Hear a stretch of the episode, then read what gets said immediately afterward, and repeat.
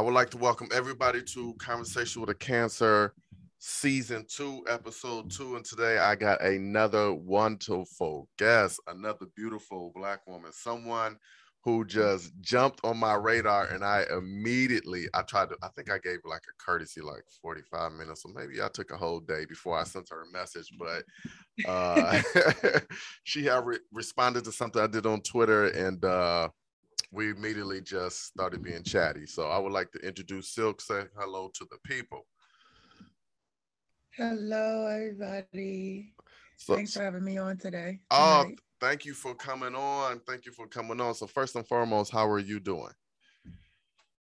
I'm doing okay. I can't complain about a thing. It's cold and snowy here, but mm. I'm all right. Okay. Yeah, it's cold and snowy here too. I'm tired of looking at all this white, but you know, so we are in wintertime, but we also are still in a pandemic. So how are you doing with the pandemic? You know what? I'm good now. Like I at first it was like an abrupt stop for me. I'm a I was I'm a blogger, fashion blogger, and um used to go around my city and just do all types of things and um, write about them.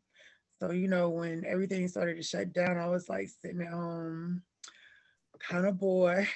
Got an air fryer, air fried everything, watched everything on Netflix, did coloring books, like was just doing the most.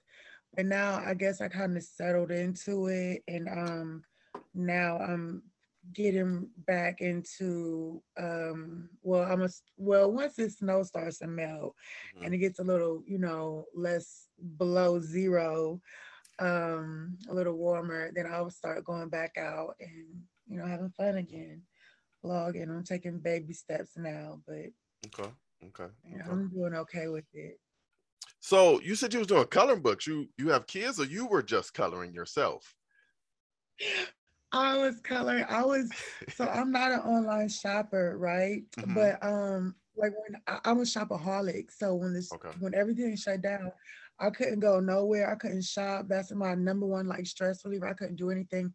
So I broke down and um got an Amazon account and I was like, I don't even know what to buy on Amazon.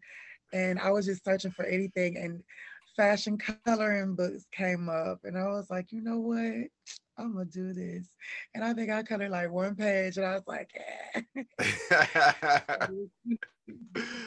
that's the that's the first for me. I never heard somebody say I, I never had I don't do online shopping, but the first thing I bought was a coloring book. That's definitely a first for me. I was so scared. I was so scared to buy clothes. Like I, I'm a, I'm literally a, a personal stylist, so I shop for a living, and like I need to touch, feel, like feel the stress. Like I need to see in front of me these clothes. I can, I, I still have a hard time buying online, although I have like I'll buy accessories and something like safe, but like shoes and my my outfits, no, I it's it's it's too risky. Oh wow. Okay. Well, that's that's very important that you said that because we kind of started talking be kind of I had this thing about food and movies and television, and you made a comment about, well, let me say what it was. I said, one of my pet peeves in movies and television is them using real food and wasting it. And then you responded with, uh, you don't know what you're talking about. Let me get you together. Okay, you didn't say that. Now you said uh that most of the time they use props and it's not the real thing in there. And some of it may be real, but most of the time, from your experience, that it was it's prop. So that makes me want to ask you, who is Silk? How to let's before we get to what we are just discussing, what who is Silk? Tell me about Silk.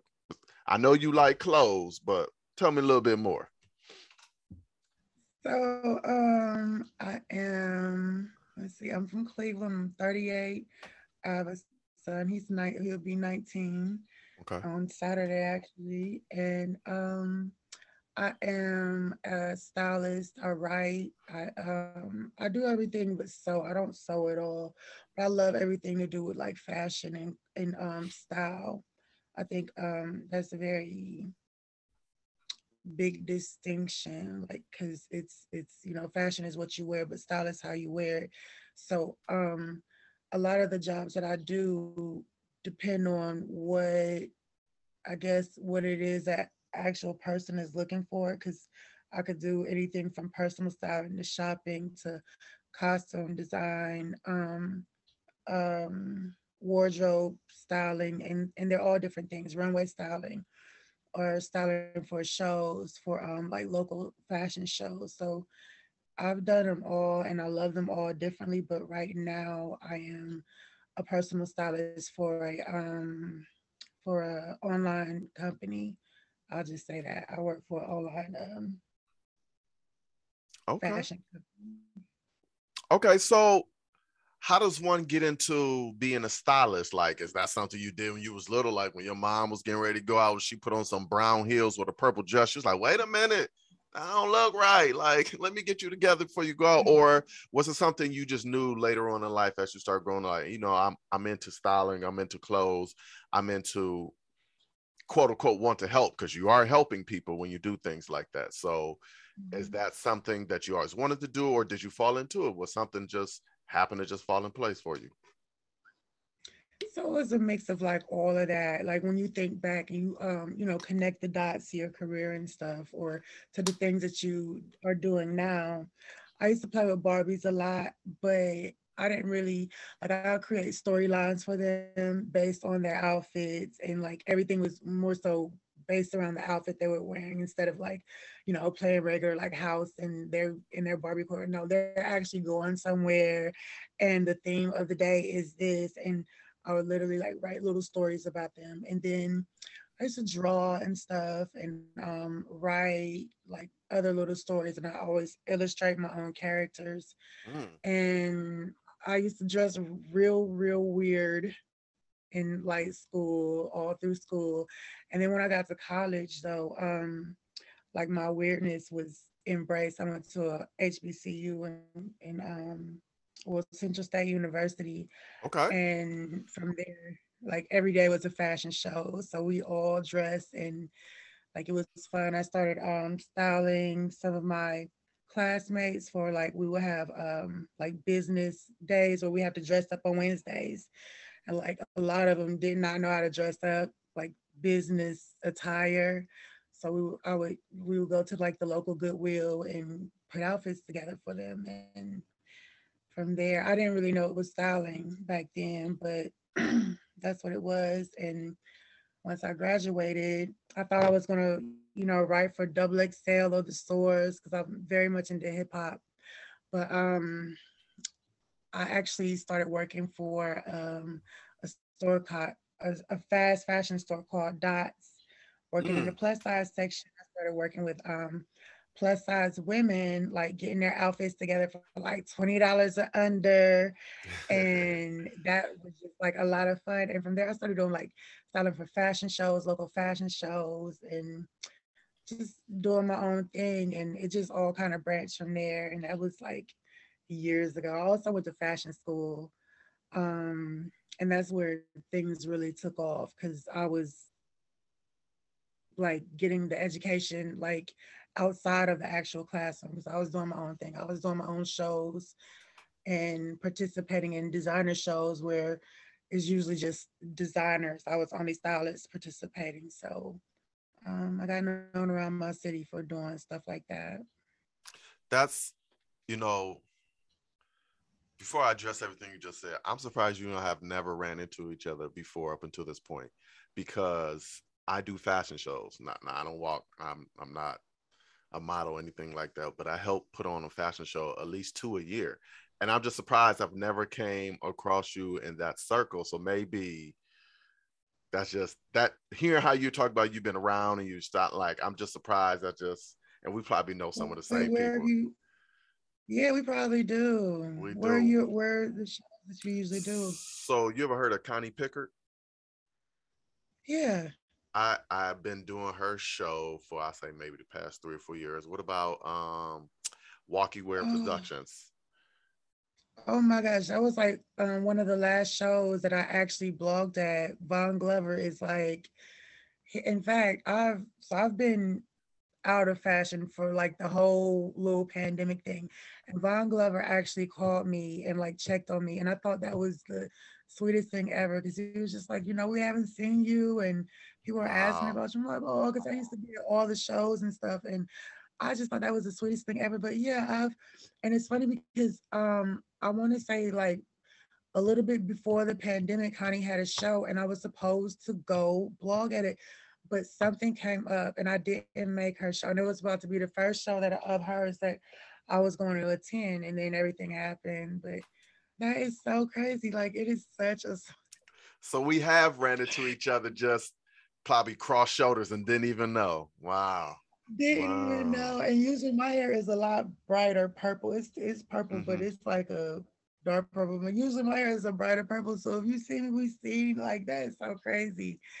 Wow. Wow. Wow. So okay, so back to what you were saying. Um so I just that's very detailed how you were saying that you were the well, side note, I used to play with my sister's Barbies too. I used to get my my action figures and I used to just had them come out as the uh as the manager, but that's here and there. Um, but I used to just take them and make up storylines for them and to like that's really a detail oriented person like at a young age like for you to be like you know what? I want this particular barbie to have her own identity her own story and things of that nature. So that's really cool. Mm-hmm. so you know i gotta ask so if you were doing these things at an early age what was your wardrobe like? Because you know we young we don't get to buy on clothes. We get what our parents buy for us. So like what was your wardrobe like See, I'm not gonna lie to you. My mama was cool. Like she, so I'm I was born here in Cleveland, but um we moved around a lot and I lived down south. I live in Alabama and I lived in Georgia and I'm the only child. So my mother, mm. she very much like indulged me. And I remember um it must have been like maybe third or fourth grade, whenever MC Hammer was hot, okay? Okay. And Alabama. Uh, we was living in, in this small town called Gaston, Alabama, and I wanted these MC Hammer pants so bad. Like, and who in Gaston, Alabama is selling some MC Hammer pants? You know, the baggy. right, right, right. no, my, my, mother made me a pair of polka dot MC Hammer pants, and wow. I boldly wore them to my private Christian school. and so, like that, like I if it made me happy, I would wear it. And so, you know, being dark skinned and being like I'm I'm not even tall, but back then I guess I was considered tall because I'm like five seven and a half. But back then, like I've always been five seven. I feel like so um I always stood out. So mm-hmm. I always wore bright colors, neons. Like I was, yeah, I was wearing the Spice Girl boots in high school. Like I wasn't dressing like like I wasn't wearing name brand. I wasn't wearing a Tommy girl. I wasn't wearing a Guess. I wasn't wearing it. I was wearing whatever. I was vintage shopping back then, like before it was cool. I was shopping at thrift stores with my grandmother and like piecing stuff together and seeing what I could find that, that would make me look different. I wanted to look different. I wanted to stand out because I was already getting looked at. So I'm like, I'm gonna give you something to look at. Right. I know that's right. Yeah. I uh I went to a, a Catholic school too, so I know what that's like. I know what that's like. Mm. I know what the, I mm. know what that's like. But um, that's dope though because my mom had four kids, and I always tell people like my mom never bought me any name brand shoes until I, I didn't get my first pair of Nikes until I was in the sixth grade. But I remember my mother would just buy me things that I did like and did want, but shoes just wasn't one of them. She was real particular. Like, I'm not buying you this. I guess she must have knew I probably would have dog walked them, but um, I think that's dope that she yeah, made you. Some... Oh, okay. Yeah, I ball. So my dad, he made like I, I didn't like my dad. He was he wasn't in the house with me, but like he made sure like, oh, you play ball, or you're gonna have some. You're not gonna have these LA gears. You. Probably Hey, I had them. Uh, my LA gears on I had some. Uh, BK. I don't even think I had neither one of those. I had some XJ like 900 or 9000. It was a Payless and Payless joints that light up. I thought I was killing with the two Velcro straps and the light. But you know, as you get older and people like, what are those? You know, we were saying what are those in the 90s way before that was cool. So um yeah. yeah, that was really difficult for me. So in in the field that you in, there's gotta be some ups and some downs because in order for you to be a stylist for someone and not only yourself, you have to put yourself out there and hopefully someone would give you a chance. So what is that like for you? What are some of the ups and downs of being a stylist, let alone a blogger? Because I used to blog, so I know all about that. But talk a little bit about, mm-hmm. you know, transitioning from, okay, this is what I want to do. Now let me see if I can find someone and let me do it for them. So I'm not gonna lie to you, like that was the hardest part. Cause I mean, and I think that's kind of why I started. Like it went hand in hand. I had to blog because I had to educate people on what a stylist does. Because for a long time, people thought I did hair. Um, mm. I'm like, I'm a kitchen kitchen beautician. I do my own hair, but no, I can dress you though. But then, you know, people not knowing what that that was, like they would get offended. Like, what do you mean? You want to style me? You want to dress me? Like I can dress myself. I know how to dress so and then also like being here in cleveland like it's, you know especially back then because i'm talking about like maybe 09 like yeah 08 09 10s around there um like it just wasn't a known thing so i started um like when i would go to fashion shows and then i would you know I would um, work backstage at fashion shows. I would work with models. I would be like, you know, if you need stylist, a stylist for a photo shoot, like I got you. Or I would go to photographers. So I started building relationships like that, like one on one, just putting myself out there and, you know, um, like I said, blogging and saying this is what a stylist does and this is what a fashion stylist does and oh, do you happen to need a fashion stylist for your your um, you know, your boutique fashion show that's coming up? Like, let me help style some looks for you. Or as a matter of fact, let me have a scene in that. Like I would have to ask people, ask people to um, you know, especially to be a part of their shows. And a lot of people would be like, like they would like me, but they wouldn't understand. Like, so you don't design and you don't sell clothes what do you like what exactly are we giving you a theme for? And i would literally um, just have the models bring a whole bunch of stuff. No actually i would bring a whole bunch of clothes because like i said i'm a shopaholic so i have clothes in every size. Like i have a whole wardrobe full of show clothes ready to go and i tell models to bring like basic pieces you know a white shirt jeans ripped pants something like that and um and I would build outfits from whatever they had. And that's how I like also promoted myself what a stylist does. I work with what you have in your closet. So now you see, I styled you for this show. So listen, if you have a birthday coming up and right. you need a cute outfit, well, me. So it was a lot of word of mouth. It was a lot of hustling, mm-hmm. hard, and mm-hmm. like really you know, I could not be my introverted self. I had to become Lady Silk and like really put myself out there as, you know, I need this job. So hire me. Right, right. Okay. So that's interesting that people didn't understand what you were just you would think would be such a a simplified term, a simple term that people would be able to understand. I'm a fashion stylist. Like, what do you mean? What does that mean? So I guess it's not as common as you think then when you're going through through it and people will catch on right away. So so now you're at the point where you're explaining to people you're doing photo shoots you're getting people to understand maybe you're starting to get a little customers out of this. At any point did you think like okay i'm on the right path but i need to be doing more or was you content with like having you know, word of mouth and this person tell the next person. Cause you know, some people that think if they got one, they need five. And they got five, they need 10. Did you feel like you had to grow rapidly or was that was you content with just small growth until you, you know, got your name out there more? Well, see, that's the thing. I never I never like focused on one aspect of styling. So even though I might have did like um, styling for a runway show, I also worked on like a play. I styled um, some scenes for my friend's play, or um, I would do like swapping shops, uh, sipping swaps, where you know I have like a fashion workshop strictly for plus size women, or I would work with a boutique and like help their customers like basically sell their merchandise to their customers. Or um, even doing costume on local films like my friend my best friend one of my best friends is a um, is well she was a videographer but she's now she's just an artist now just a fly artist.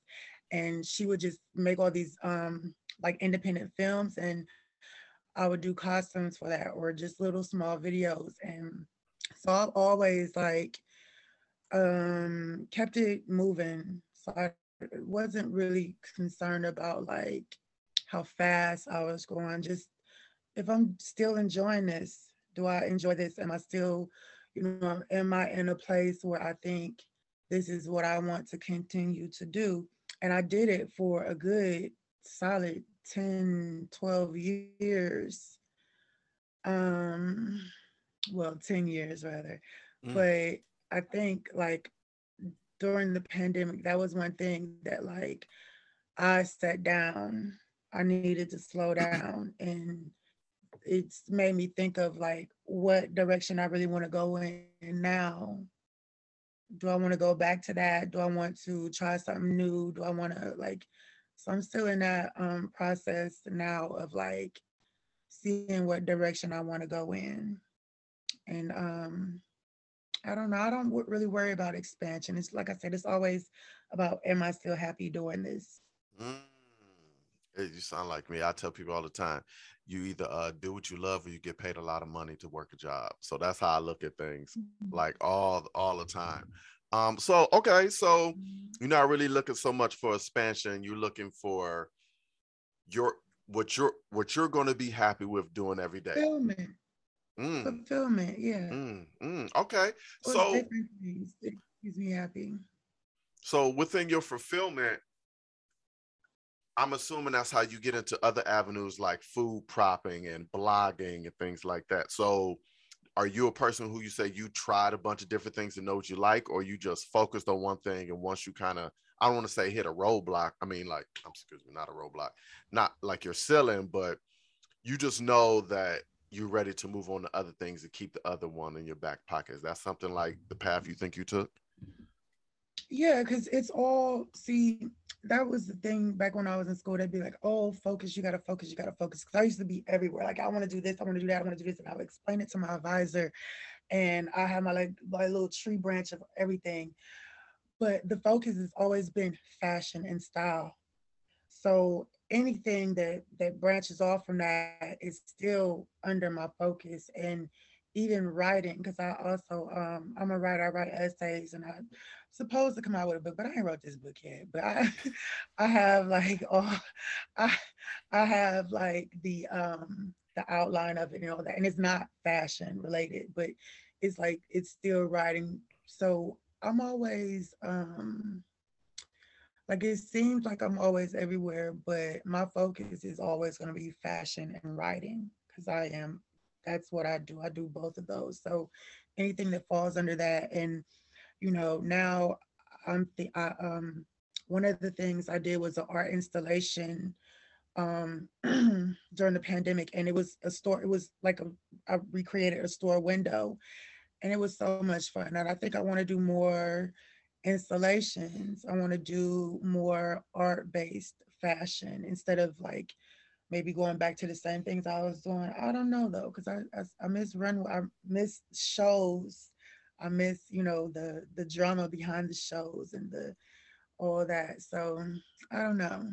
I'm in this this process now of figuring it out while it's still snow on the ground. I got a little time, but yeah, we you got lots of time. We probably gonna have snow till April because yes. it came in like like March, April. Right, it came in right. like a damn lamb, so you know it's gonna go out like a lion.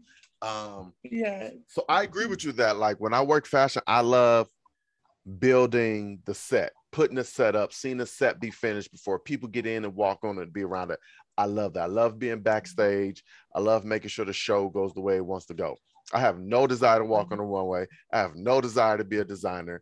You know, like I have a I have. I do my growing desire to put on a fashion show is growing.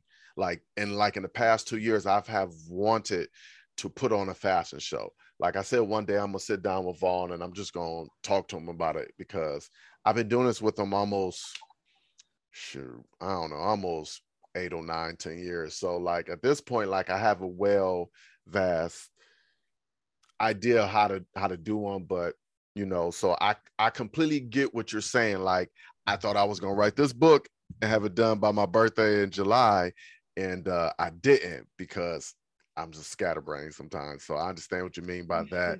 Um, so do you think you can find fulfillment and happiness in one particular area or do you think you need multiple things going on to be happy? Because as a blogger i think my my best attribute is writing. I love writing but i know i'm better at making music and i'm getting better at doing the podcast. And uh, I'm a property manager. So like I have all these things that I'm good at, but at the same time, I know my best attribute is probably writing, but I don't do it enough.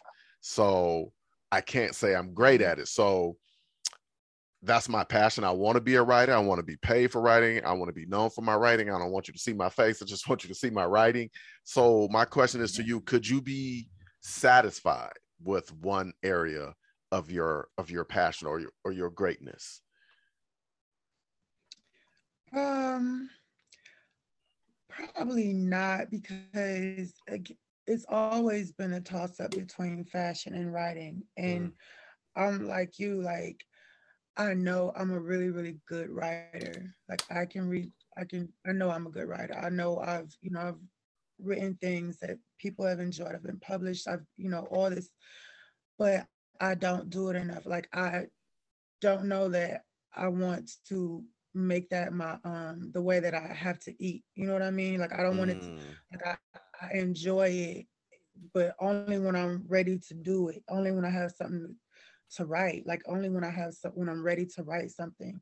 And for me, like I've had jobs where I, have done freelancing for like I, I, still do a little freelancing every now and again, but um I don't want to de- make that like I said depend on that. But as far as like um fashion I love the hustle behind it. I love the um like finding that new job, finding that way to get paid. And I don't mind hustling for that, I guess. Um so I don't know that like I'm I, am i am the type I, my brain won't let me just focus on one thing like doing the same thing every day. That's why I cannot work an office job. Like I'm trying like it literally I just used to die a little bit every time I had to go clock in. So even though I'm working for like um, a company, I still kind of am considered a freelancer, and so everything is different every day, and I I need that. So I don't know. I think I have to have several different interests within my interests. Mm. You know, mm. they all fall within fashion and writing. So I listen, I agree with you completely. Like I tried the whole I'll just focus on one thing and put all my effort into it. But after a while, I'll be feeling like there's something else I should be doing. There's more I should yeah. be doing. There's something else that I'm not doing. That's my yeah. problem. Um, I sit tell my therapist all the time, like, man, I don't got no wins because nothing great of my passions have happened. And my my therapist taught me to you should appreciate the things you do have and consider those wins because I wasn't looking at those things as wins, you know. So for me, it was always about being so strong minded about my passions and missing out on the things that weren't my passion. And mm. so I had to learn how to put those on the same level, same playing field, because those help build up your passion. Um, mm-hmm. So, and I hope one day I can sit down and finish my movie script. I hope one day I can sit down and start writing again. Because I used to be a paid ghostwriter, and I shouldn't have quit, but I quit for very, I think, selfish reasons, but necessary reasons. So, um, and I just never had that passion come back since then. Like I just I can't recapture it, and it's been years. So I don't know when it's going to come back, but I hope when it does, I'm able to sit down and get that out. So, you know, I completely understand what you're saying. Like you make a lot of sense. Like, and we are in Cleveland, Ohio, and in my opinion, it really isn't much here, but there is still a stuff here for you can accomplish and somewhat reach the the desires that you're trying to fulfill here in Cleveland, Ohio, in my opinion. Yeah, it just and see that's the thing I had to learn too. Like I used to like I, so I'm gonna tell you, I'll share with you. I don't really believe in time. Like Mm. I don't really like I'm not I don't have no clocks in my house. Like I sometimes I don't know what day it is. Like I know that don't sound right, but I don't get into that because um like you do things when you're supposed to do them. Mm. And and you know, I've been I I'll tell you, I've been writing my book for the past probably 20 years. And you know, it's gonna be done when it's done. It's it's some stuff I gotta work through.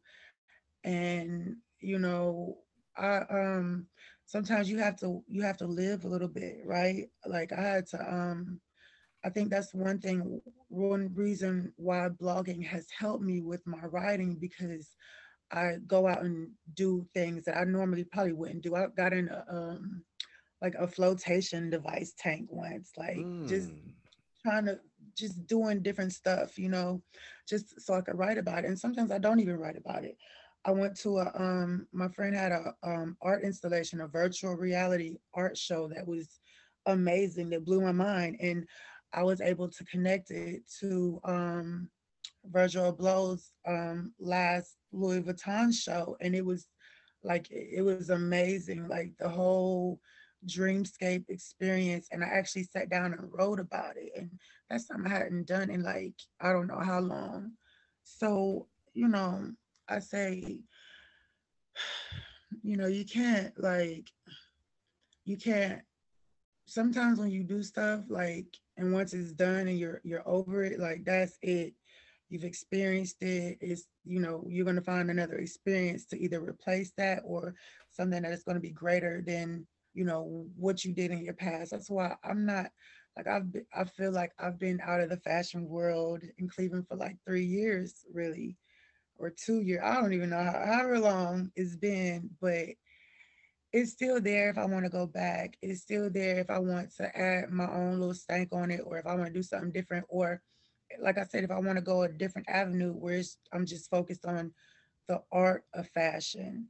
So I don't really, you know, you can't really trip on like what you did in your past, you know, um, but you do have to celebrate your wins. And you do have to, you know, sometimes like I don't really use a resume, but I do write down everything that I've done. And sometimes I got to go back and look at that to be like, okay, yeah, I, I was that bitch. Like I, I did that like on my own, you know, without no agency, without being in Cleveland, you know, all places. So um I don't I don't never I don't have no regrets. I don't have no uh, you know, oh, I wish I had a did this. I no, because I'm moving forward and I'm always, you know, up to see what's new. I can't wait to see what's next for me. Mm. Okay. Well, I just that was very refreshing because sometimes when you're going through the process of trying to figure things out and you know sometimes you forget like man i did do this. I did get this done. Like every article that i ghostwrite i still have it. I still have it. I can't find it nowhere online. right. I don't can't find it, these articles nowhere online but i know i did it. So i made a portfolio of all the things that i've Mhm. written. So every once in a while I'll apply for a writing job and send that out and I get denied. I'm like, all right, this is this is outdated. No one wants this, maybe wants this type of writing anymore or whatever. So I just be thinking about like at some point I just got to start writing stuff again. So I do agree with you Mhm. that uh, I don't believe in time either. I do believe that when it's supposed to happen for you, you you definitely need to be ready so you can, you know, take on that task that you claim that you've been wanting or praying for or asking for. So I definitely agree with you that. But this is the part of my podcast where we have to talk about why it's called conversation with a cancer because I am a cancer. And uh, I like to ask people, what is your experience with a cancer, man or woman, whether it's child, whether it's an individual, whether it's somebody with a pronoun, uh, whatever it is, let me know. So, oh my gosh. So when you invited me, I was like, oh my God, I don't really know any cancers. Mm. And so here's the thing about me, like I'm a Pisces and like that's all I know. Like I'm a Pisces and my son is an Aquarius, and that's all I know about. Like I don't really even like I don't really unless somebody tells me, I'm not gonna know what sign they are. Like I don't know. So I don't think anybody has ever told me that they're a cancer before mm, that okay. I recall. So I don't know that I have had any experience with any cancers. Mm, okay, no problem. You're not the first to say that. That's no big deal. I still have to ask because you know I am a cancer, and I'm always trying to hear a cancer story. So, okay, mm-hmm. so let's get back into it. So, we talked a little bit about blogging and what it takes to to get to where you need to get and being in Cleveland, Ohio, and things of that nature. So, do you have any desire to have a design by Silk? Does do you want to make your own clothes, or you just like the idea of putting somebody with a fit on them? Uh, let me tell you, uh-uh. I used to try to sew like my Barbie's clothes, and that's where the buck stopped. So that was back in the early 90s. Okay. So no. I can um I can glue I can hot I'm a I'm a bad bitch with a hot glue gun. Um I can you know spit some stuff together. I can like tape something together, but sitting there sewing all day, no, that's the loneliest job in the world. And it's terrible because my grandmother is um she's 90 and she's been a seamstress all her life. And she used to try to teach me the game. And I just like uh, so I never, um, I have a beautiful sewing machine that has never been touched. and I've had it since I've been in fashion school. And I just, yeah. But who knows? Like maybe like in my the later, later, later, later part of my life, later part, maybe also, I don't know, but I can't imagine because I don't even like following patterns and instructions like that. I can't read none of that stuff. I, I get frustrated, beat him, went out and bought something. So I don't know. But so I uh, can't see it. Barbie clothes, I'm pretty well. Uh, let me not assume, but Barbie clothes was your hand even steady? Could you? Listen, even in fashion school, like we, so I went to um the school I went to, like I went for fashion merchandising, but we would still have to take like design classes and stuff. And my poor design teacher, he liked me so much, but he would just, I would be trying to sew these little circles and they would be like squares down there. And he, he's just like so confused, like, how did this happen? Like, all you have to do is follow. It doesn't matter. So I can sketch. So one of the the the best things I learned while in fashion school was that I don't necessarily have to ever sew anything if I want to be a creative director, I can just sketch a design and have it made. And you know, if I wanted to have a fashion house like that, or um, I'm sorry, a fashion brand like that, which is a lot of these designers do that, um, then I could do that way. But as far as sitting down and like making custom designs and stuff like that, absolutely not. I ain't mad at it. I can't sew nothing. I don't know how I passed sewing class in seventh grade, but I did. I got a C plus. I still know how to put the thread in the needle, but that's about it. So okay, that makes sense. A lot of people are better at styling than than actually designing themselves. So okay, so what are some of your goals that you that you have for yourself since you have so many passions? Is do you have a mile mark? Because you said you don't believe in time, so that means whenever it happens for you, it happens for you. But do you have a goal that you want to happen for you sooner than later? Um, I mean, I would like to finish my book eventually.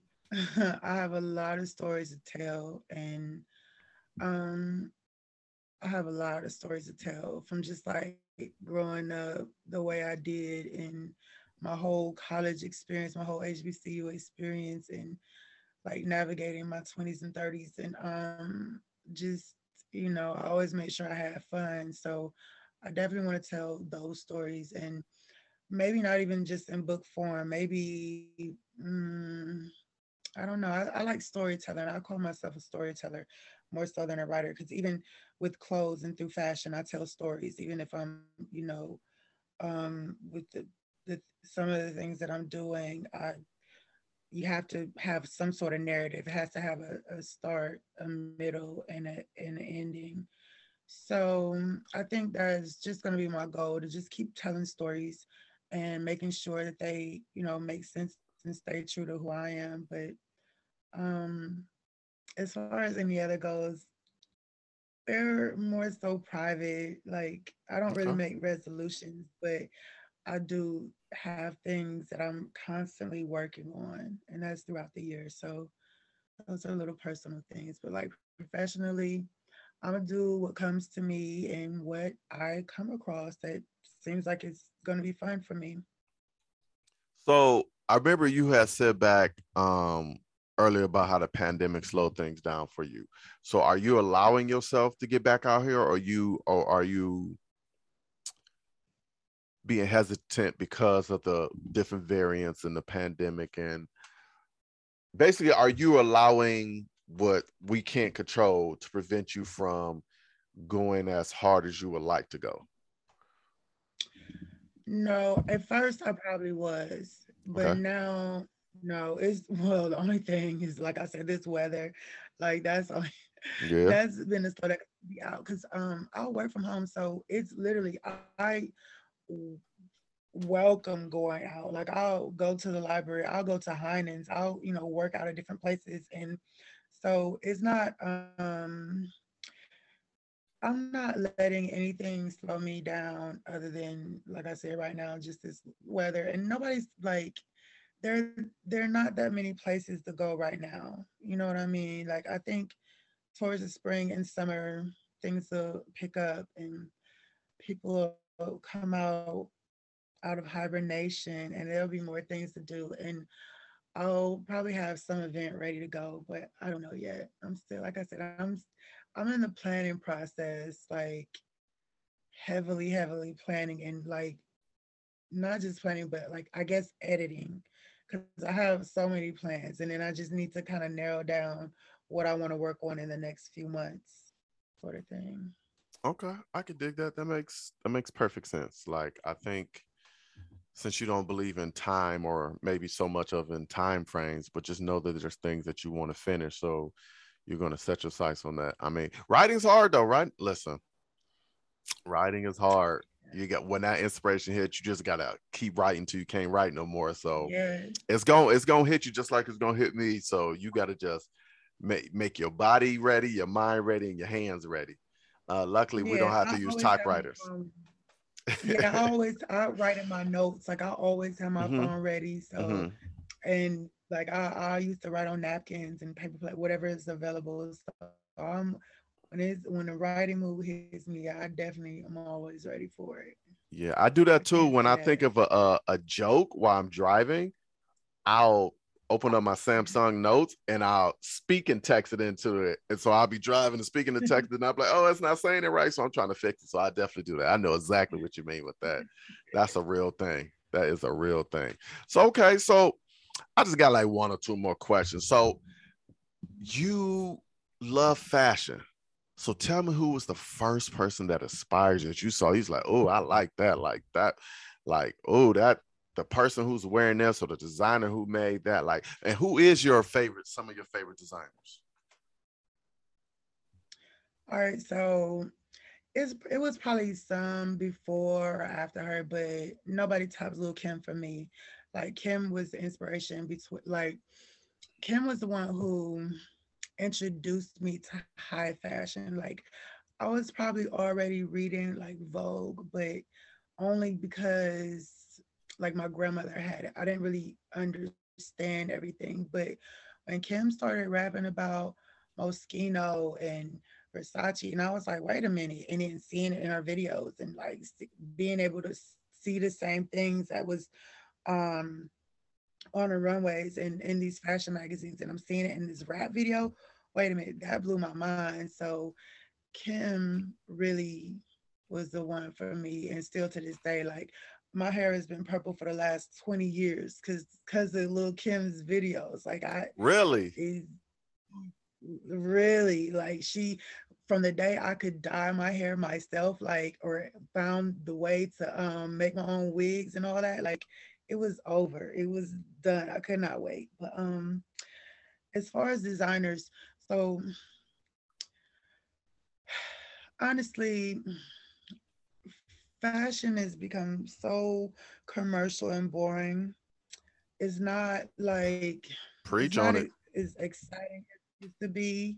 Like when I used to fangirl, I used to like queen out over Alexander McQueen. I used to fangirl over um um uh Lanvin, uh but like different fashion houses. But now I'm really loving a lot of the young black designers. So many um Pyer Moss, um uh CJR, like it's so many uh, so many different black designers that are making waves and like are really really good at what they're doing and mm. it's so exciting to to like be able to witness it because I've been a fashion girl since I was like 11 and it's it's finally I'm finally starting to see the industry catch up. I'm seeing more of me, not just on the cover, but behind the covers, on the mastheads.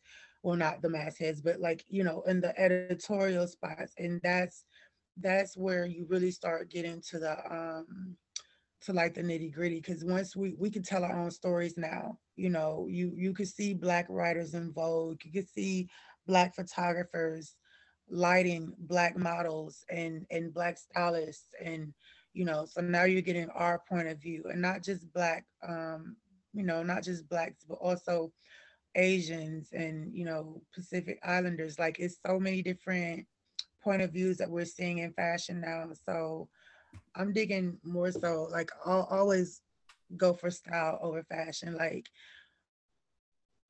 you know, if you're wearing Balmain head to toe, like that's cool, but let me see you put it together with something from the hair store. Like I want to see, I want to see how it looks with these Shein shoes, or like let me see you, let me see an actual outfit. Let me see your style, not just what you're wearing. So I don't really even watch the runway shows like I used to.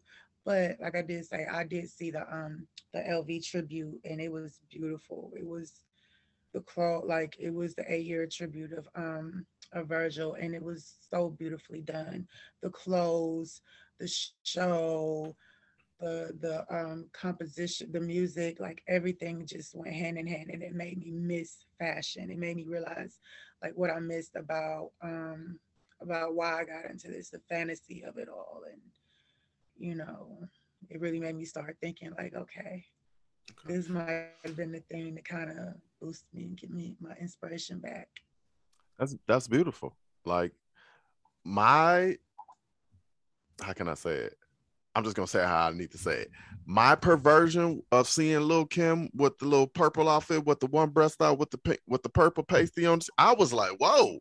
Oh, I don't know if this is fashion, but I need to be involved in some type of fashion. That was mind blowing to someone to think that someone would just come like that and it and it to be color code um, I mean, it just matching. Like I can't even get my words together. I'm still, you know, Lil Kim has always been forward thinking as far as how she wants to be seen.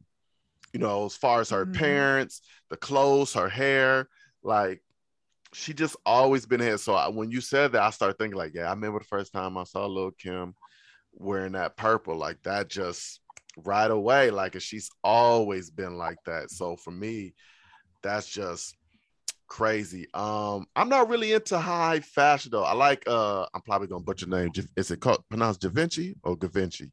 Givenchy. Givenchy. Okay, see, I'm saying.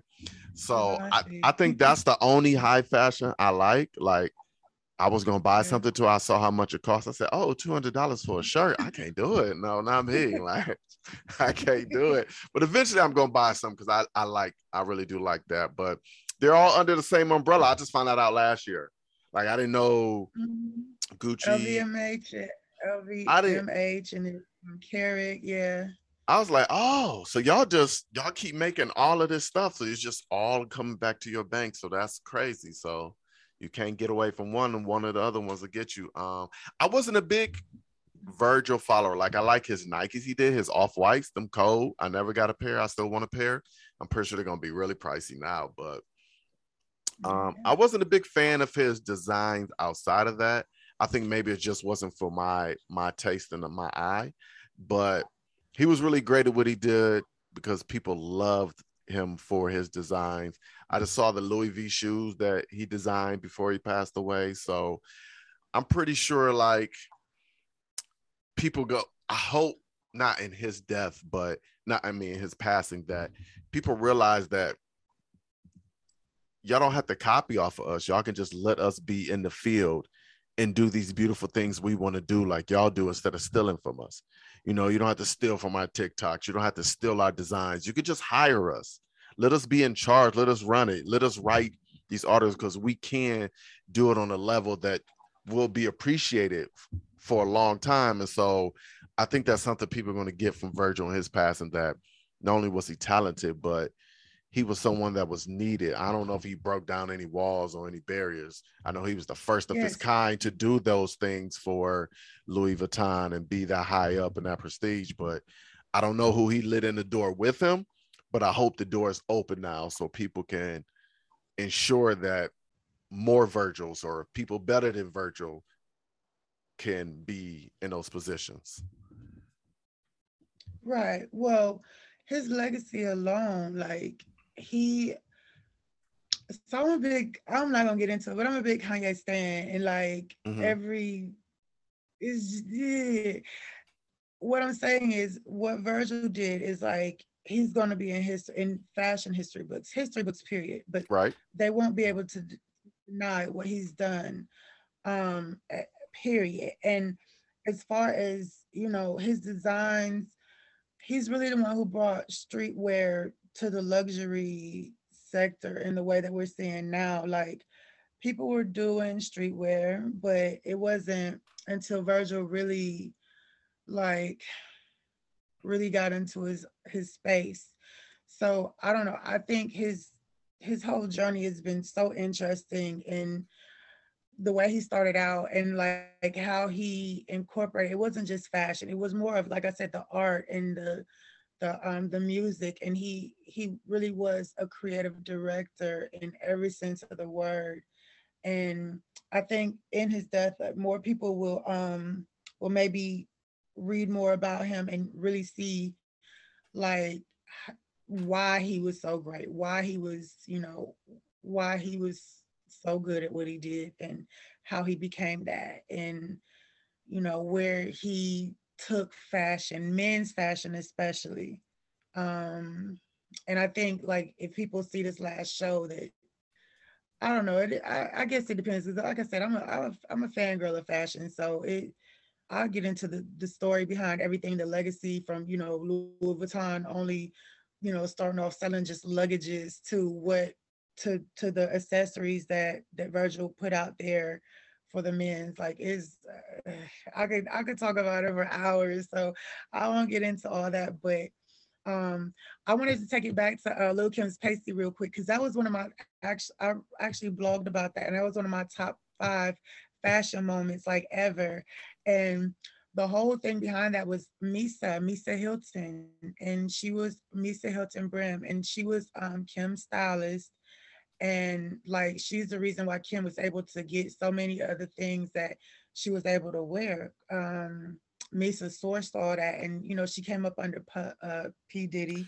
Right. She's the um, you know she was his his baby's mother, but more mm-hmm. more than that, she like styled for Jodeci all them, like everybody that was from Uptown to Bad Boy. Mm-hmm. And so she was one of the first stylists that I knew about her and June and Ambrose they were the first two stylists that I actually knew about. And so you know that was also inspiration to me, like not just Kim, but like the people around her, because I think she was one of the first to, one of the first celebrities to wear Nia Battle furs, who was one of the first and only black furriers ever. Like she was um, black and Native American, I think, but she's from New York and she passed in like early early 2000s. But for a minute, like everybody in Hollywood was wearing her furs. If you've seen any anybody in a colored fur, these exuberant furs, these gaudy furs, like they were all Nia Battle furs, and like that's that's another reason why I started blogging because it was all this stuff that we